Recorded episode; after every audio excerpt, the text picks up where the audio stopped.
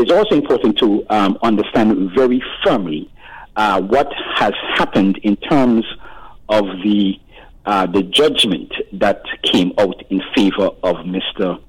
of Mr. Robinson. Uh, as you would know, that judgment has been appealed.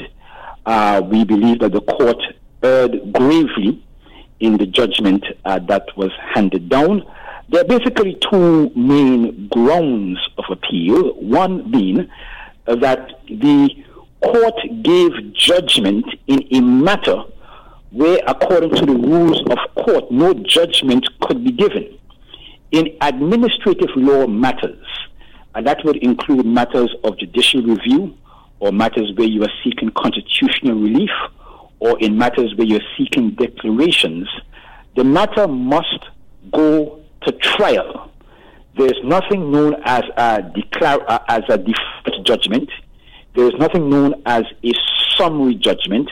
The matter must go to trial, and it is only after a trial has been held and conducted with opportunity for the government body to cross examine the witnesses on behalf of the claimant that a judgment can be entered. In the particular case involving Mr.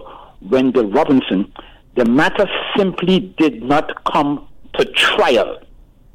What simply happened is that uh, Mr. Robinson had uh, filed his papers, including affidavits where he had made certain allegations against the Police Service Commission. Uh, the Police Service Commission was of the view that the case ought to have been struck out because the case he had brought was a case for constitutional motion. Uh, we believed that there was no constitutional right that had been breached with respect to Mr. Robinson, and in fact, the court agreed that any constitutional claim for Mr. Robinson was bound to fail. That flows into the um, into the second major ground of appeal, which is that once an application to strike out a case has been made, the court is barred from entering judgment in a matter. We had made the application for the case to be struck out, the case being a constitutional case, and even though that case had that application had been made prior to the first hearing, prior to the first hearing, the court still ended up uh, entering judgment in favor of Mr. Robinson. And so, for a number of reasons, we believe that the judgment of the court was wrong. It was very wrong. We have moved very uh, speedily uh, to get a, um, uh, an appeal heard.